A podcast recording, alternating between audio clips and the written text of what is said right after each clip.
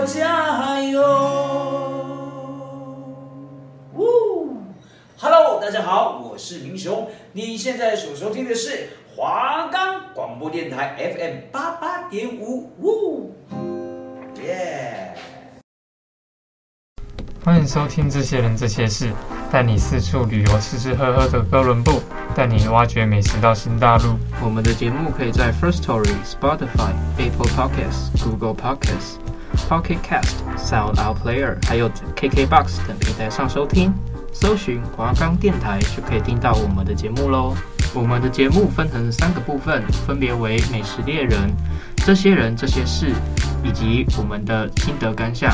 今天我们来介绍到美食猎人的部分。今天的美食猎人是要带大家来到中山区的小巷美食隐家居酒屋，位于中山区的林森北路。这家店真的是店如其名，很隐居啊。但是为什么我们要介绍一家那么隐秘的店呢？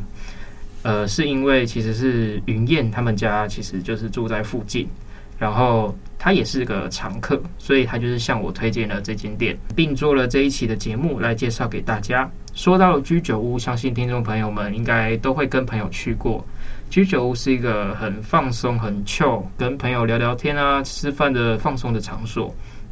那我们就要先来跟大家介绍一下居酒屋的起源。居酒屋起源于江户时代，所以当时的酒是论斤论两的在卖出的。然后酒铺经营者是为客人在买酒后能够当地的铺饮饮酒而提供一些简单的菜肴。据说这就是居酒屋的雏形跟原型。而今论斤两卖酒的酒铺已基本消失喽。那居酒屋其实在日本的话，跟我们台湾的比较不一样，其实是可以抽烟的。对。那台湾就是室内没有办法抽烟嘛。那虽然这一点并不局限于居酒屋。然而，由于台湾的餐厅普遍禁烟，因此许多旅客在日本旅行的时候不会去注意餐厅是否禁烟，而造成用餐时的不愉快。有些标榜分烟的店家常常只是将两种客人分区，烟味还是弥漫在空气当中。不喜欢烟味的话，记得要留意一下。然后入座先点饮料再点餐。日剧中常会有那种响彻云霄的干杯。大家一定都印象深刻，而这种干杯的仪式也影响了日本人到居酒屋的点餐顺序。简单来说，到居酒屋消费，日本人会先点饮料，再慢慢点餐。而且为了让大店家快快出饮料，大家都会合群的喊一句日语。那那一句日文的意思就是：总之就先来个啤酒吧。因为啤酒其实不需要额外加工，而且可以可以很快的上桌。再加上大家都点一样的，就不用互相等来等去，耽误干杯的时间。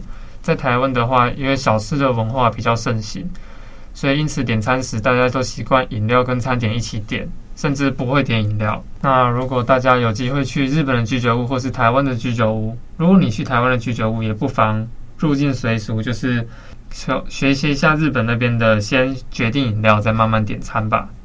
居酒屋的就是可以居酒的店，所以日语的“居”是有坐下来的意思。所以从字面上的意思来看的话，居酒就是可以解释成坐下来喝酒。居酒屋呢，其实就是居酒的衍生词，也就是坐下来喝酒的店。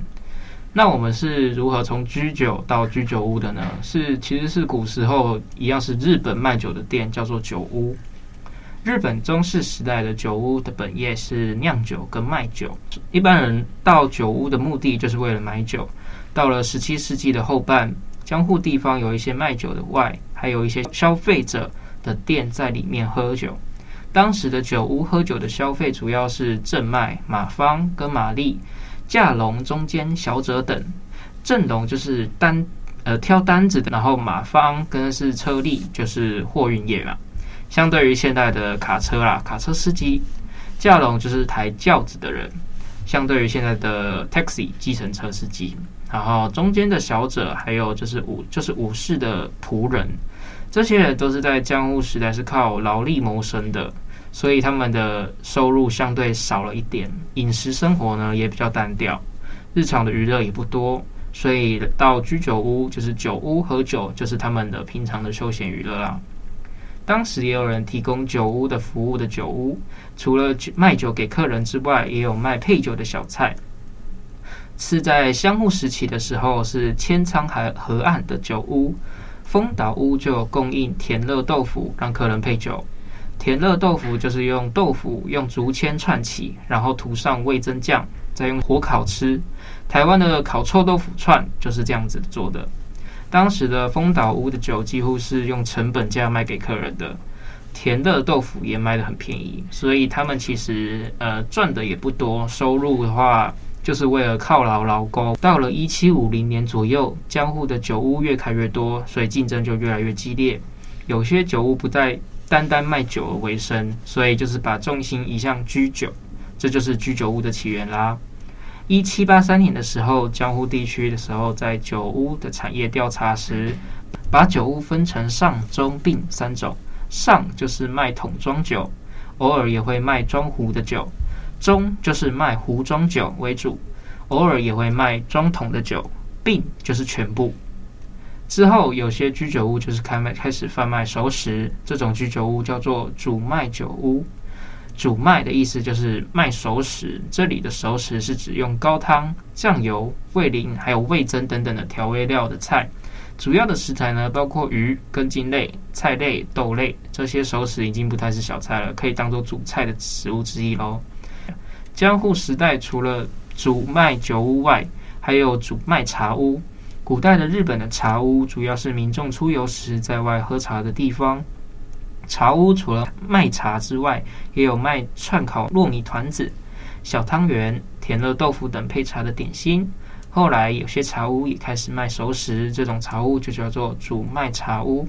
那我们现在要讲的是战后的居酒屋。其实，在日本二次大战之后，就是被美军炸成废墟嘛，所以在战后的混乱期，是由于物资不足，所以很多民生用品啊、食品啊，还有什么延续的战术给配给制度。其中的啤酒也是配给品之一，不过由于生产有限，物流不发达，所以每个人一年呢只能拿到一两瓶啤酒哦。所以对于有喝酒习惯的人来说是非常非常不够的。这些人到黑市买酒，所以当时的日本车站主要附近有非常非常多的简陋的饮食店，这些饮食店就是所谓的黑市。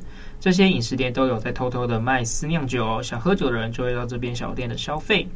另外，小店也有管道。譬如动物的内脏，就是他们所说的非管制品。然后他们也会把那些内脏变成烧烤。这些简陋的店，饮食上就是居酒屋。日本人把这些店称为饮食屋，意思就是说可以喝酒的店。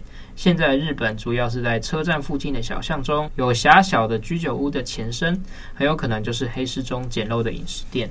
连那个时代也没有电锅、瓦斯炉，煮饭都是要特别的生火，非常的麻烦。所以卖熟食的居酒屋跟茶屋，实质上就是单身男性劳工日常用餐的地方。所以后来有些卖茶屋也开始卖酒给客人。这些主卖茶屋实际上也转型成主酒，就就是居酒屋啦。那我至于现在的日本的居酒屋，现在的日本居酒屋除了个人的经营小店以外，也会有大企业经营的连锁店。呃，由于现在的物资很非常的丰富，所以小店内呢跟连锁店的菜色种类都非常的多。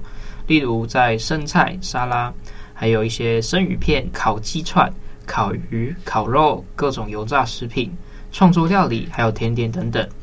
由于居酒屋提供的食物非常多，所以近几年在日本，民众去居酒屋未必会喝酒，可能只是想跟亲朋好友吃饭，长时间坐下来聊天、吃东西这样而已。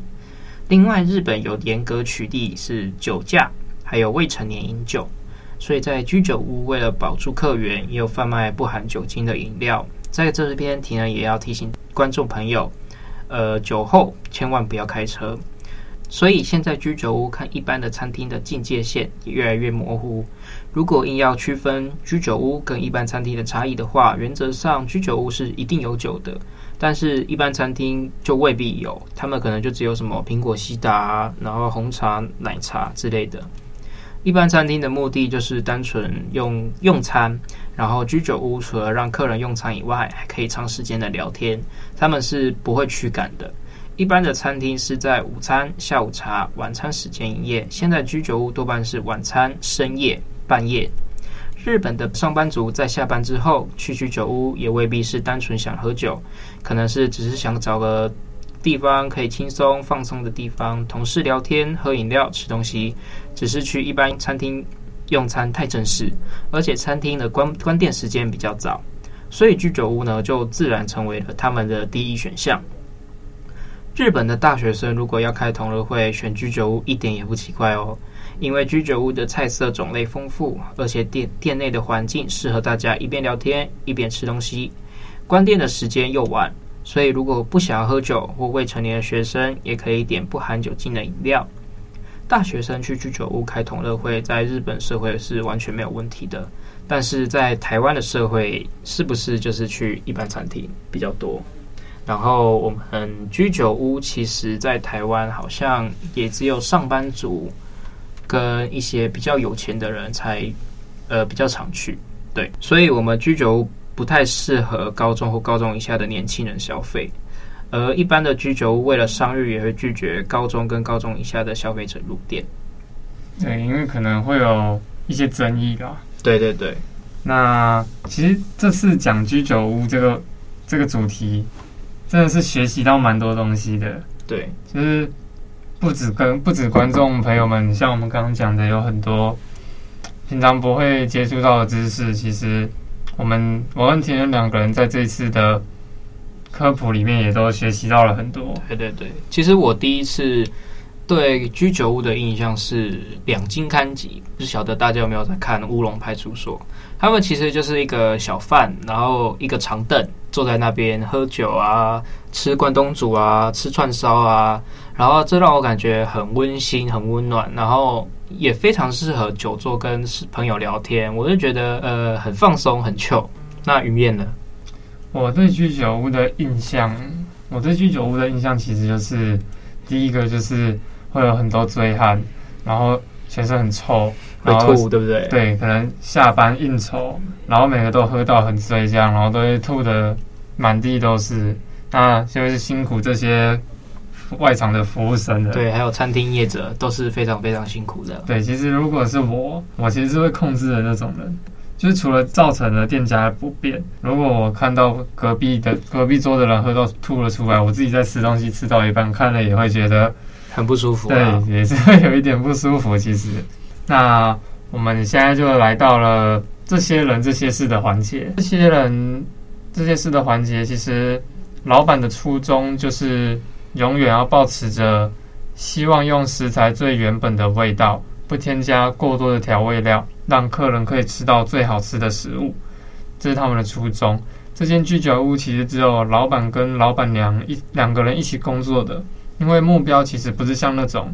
我们现在在台北或者是哪里看到的居酒屋或餐厅，都开在那种人潮很多的地方，而且何况那种大马路啊，那种的租金成本其实都会呈现倍数成长的。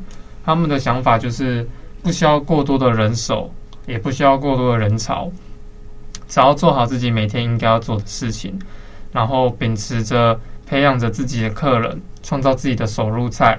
靠着客人之间互相分享，客人互相带客人，开店到现在其实也已经七年了，累积了不少的老客人。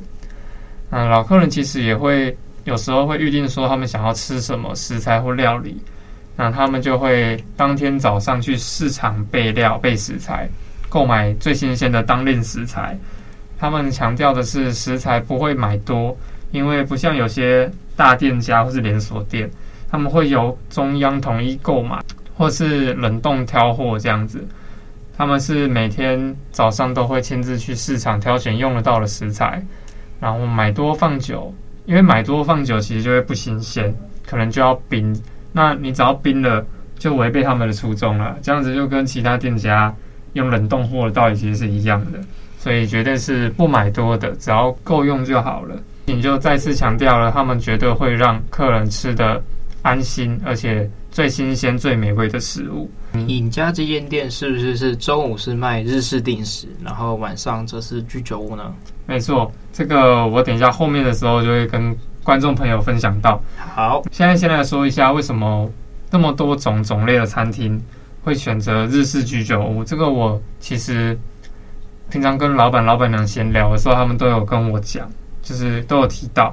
那为什么会选择是日式居酒屋？其实是因为老板曾经在日本留学过一段时间，那在日本打工期间接触到了相关的餐饮工作，所以想要把日本当地的居酒屋精神还有技术都带到台湾，重现出来，强调想要把餐厅氛围营造出家的感觉。上班族下班或是心情不好，都可以来店里小酌一下，放松自己的身心。老板和老板娘也都会把客人当做自己家人一样，会听客人的各种烦恼啊，或是你工作上的不顺利，今天又主管可能又突然骂你呀、或者是自己的工作不顺利的时候，或者是心情好，你想要聊一些自己想要聊的，他们也都会很愿意跟你一起聊天吃饭，就是一起度过一个轻松的晚上。那其实刚刚庭院讲到的店里，其实现在是卖着定时的，他们是为了因应上班族中午吃饭时间可能不会那么的长，所以选择卖定时，让客人也有在上班之余的空档可以来吃一下饭。我因为我有去过一次日本，嗯，然后我就发现日本其实有有些店家也是这样子。就是日本有很多店家，他是强调只卖冻饭或定时，然后他是只开放一格一格的座位，一个人一个人的，就是不是那种像我们台湾的店都是那种一个桌子，然后很多椅子，大家一起吃饭。是想要开给一个人想要上班下班的时候来吃的人。对，或者是你可能你三个人进去吃饭，你三个人就要一个人一个位置这样子。哦，了解了解。他就是为了让大家不会。吃饭时间划手机，然后聊天，去占用到位置。他就是强调吃完了就要离开，让下一个客人可以继续使用，就是节省时间嘛。对，其实我看在台湾最近也有几家这种店，就是要强调让那些繁忙而且大量的上班族中午是有东西可以吃的，而且就是快速吃得饱，每个人都吃得到。那晚上的话就是会变身成居酒屋，那老板他们的菜单其实都是他们自己。研究创新出来的菜，那这么多的菜是怎么想出来的？其实都是客人有时候会点一些他们菜单没有的，或是想要让他们做的，他们就会依照客人的想法，用客人想要的食材去做出来，就是依照他们自己的创意去做出来。那如果客人跟老板都很满意这道菜，那这道菜就会有机会被新增到他们的菜单里面。哇哦！所以如果想要去吃的听众，期待你们发掘更多的新餐点，这样我去的时候也会有新餐点可以吃。没有错。那其实后来跟老板有聊到，最近他们的目标是想要做无菜单料理，就是跟日料一样啊。对对对，想要添加无菜单料理，才预约制这样子，让食材有更多样化，而且常客不会感觉到有吃腻的感觉。因为其实像我以前住在那边，真的是蛮常去吃的。可是也不会觉得有吃腻的感觉，所以他如果现在又加入了无菜单料理，你又有多很多种的选择，对，就不会，就是本来就不会有这个感觉了，那就是会觉得有更多选择可以去做。那无菜单的其实就是在日本料理就是 omakase 的概念，在日文的话意思就是信任、拜托了的意思，在价格上可能会比一般的套餐或定食还要贵一些些，但是可以说它是。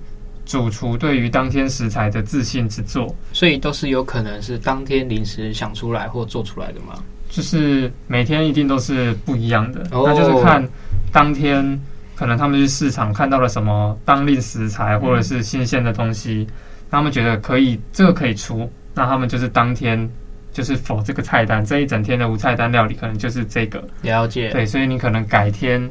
再来吃，那菜单里面的内容物又又不一样，又换了。如果我要吃上次那个，又没有了。对，又没有了。对，没错，可以说是一种福袋啦，就是福袋的概念，让客人可以享受那种未知带来的惊喜。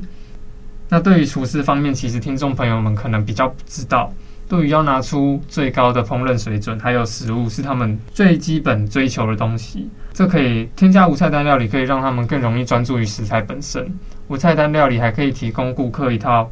流畅平衡的响宴，就是会依照整体菜单去调协调整体的风味，并且在每一道餐点都保持一致的水准。这对厨师来说，其实也是一种考验。那对于我们吃的人来说，其实，在一整个套餐里面都均衡好，所有的就是我不用想说，可能我是有在健身的人，嗯，我今天吃这个不行，太油了，一整餐都很油，都不健康。那其实他们都会帮你均衡好这样子。嗯、那其实我觉得有些客人可能会抱持怀疑或是不放心，因为可能出了无菜单料理之后，有可能吃到自己不爱吃的。对对对对对，所以因为我们店，我我有在日本料理店的厨房兼职，嗯，那我们店其实也有无菜单料理。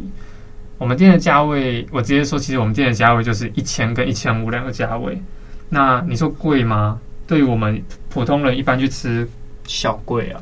真的是算贵了，因为我们可能平常吃一餐不到一百，甚至两百，两百其实就蛮多了。就算大餐也不太可能到一千啊。对啊，你吃吃到饱也就五六百嘛。对对对。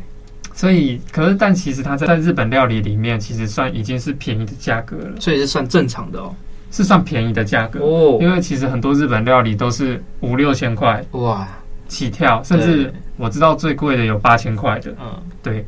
所以其实我觉得。在日本料理店里面，就是已经算是便宜的价格了。而且我们要去想的是食材的成本。其实我们个人觉得，好像我们店就是像我们店，我就觉得我们是 CP 值比较高的店家。嗯。因为餐点好吃，食材也只用高级的。那你说你吃这个价位，你吃到这些餐点真的贵吗？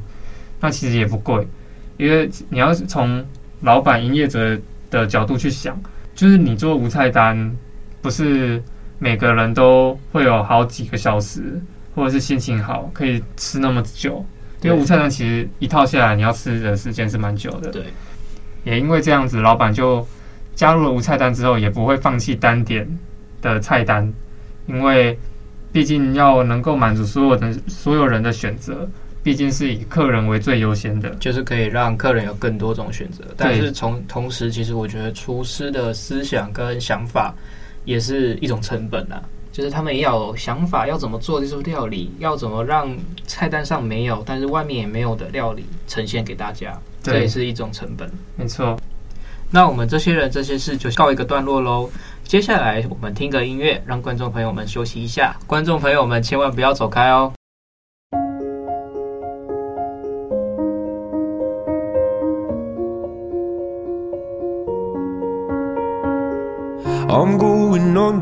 This time. I feel there's no one to save me. This all and nothing really got away, you're driving me crazy. I need somebody to hear, somebody to know, somebody to have, somebody to hold. It's easy to say but it's never the same. I guess I kinda like the pain. Now the day bleeds into nightfall, and you're not here to get me through it all. I let my guard down, and then you pulled the rug. I was getting kinda used to being someone you loved. I'm going under, and this time I feel there's no one to turn to. This all and nothing way of loving, go be sleeping without you. Now I need somebody to know, somebody to hear, somebody to have, just to know how it feels. It's easy to say, but it's never the same. I guess I kinda like the way you help me escape. Now the day into nightfall, and you're not here to get me through it all. I let my guard down, and then you pulled the rug. I was getting kinda used to being someone you loved, and I tend to close my eyes when it hurts. Sometimes I fall into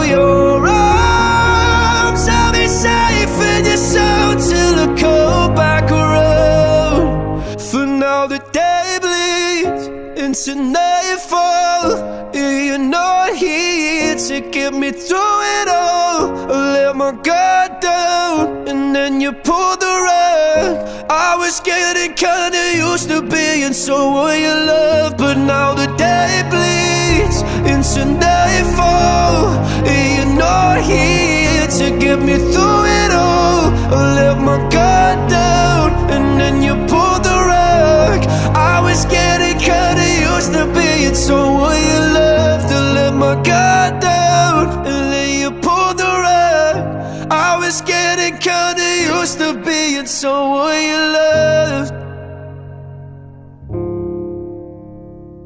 那接下来就来到我们的心得感想时间。尹家这间店，庭恩私星推荐的是他们的炸虾天妇罗，还有他们的牛小排。以串烧的价格来说，是真的有一点小贵，但是真的非常好吃。我跟云燕两个人吃了大概有一千多块，整体来说，我觉得是中规中矩。用餐的气氛，我觉得非常的不错。然后，同时也是因为云燕认识老板啊，所以他们有请我们喝酒，喝到爽。真的是非常非常的感恩，然后也同时也在提醒这些收听这些人这些事的观众朋友，酒后不开车哦。那云燕这边的话，其实吃完这间店，这间店其实就是我私心想要介绍给各位听众的，因为我认为其实很适合大概一个月左右来吃一次。以我们现在学生的能力来说，如果经济允许，我认为其实多吃几次，我是一定愿意的。那我们家其实最大的开销就是都是在吃东西上面，所以有在其他地方可能就会节俭一点。那如果有余力、有能力的话，我自己个人也很想要吃遍所有东西。毕竟对我来说，吃就是最快乐的事情。吃遍好吃的东西就是我的一个兴趣还有目标。呃，尹家这些店其实几乎都是熟客为主的客源来说。所以，其实如果没有这些人、这些事这个节目来介绍给各位听众朋友们的话，其实，嗯，大家可能也都会不太知道这间店。除非你是云燕的邻居，没有错，或者是你在那个小巷非常的熟悉路况啊，然后有什么店家啊，你才能去尝鲜或者是进去看看。所以，我觉得，呃，我有必要帮这间店来推荐一下给各位观众。其实可以去试试看，尝尝看。然后其实价格也没有到说非常的贵，可以大家去吃吃看，跟朋友们啊聊聊天啊，那边都是一个非常放松的一个地方，然后会非常的舒服。对，因为毕竟这种东西我们不是说很常去吃，但是我觉得贵的东西。不一定就是不去吃它，对，我觉得至少可以尝试过一次，有尝试就好了，也不一定要常去吃。说不定你尝试过后觉得它很有那个价值，下次或者你又推荐给别人，对不对？对，没有试过其实也不知道啊。没有错。总而言之，我觉得尹家居酒屋就是我在多方比较之后，觉得所有居酒屋里面它算是 CP 值很突出的店。如果你可能像我一样是愿意在食物上面花钱的，那不妨大家就来试一试。就是把这间店推荐给大家这样子。那我们的节目到这边就差不多结束喽。下周我们一样是介绍我们中山区的小巷隐藏版美食背后的故事以及美食推荐，不会让你失望的。我是廷恩，我是云燕，那我们就下礼拜再见喽，拜拜，拜拜。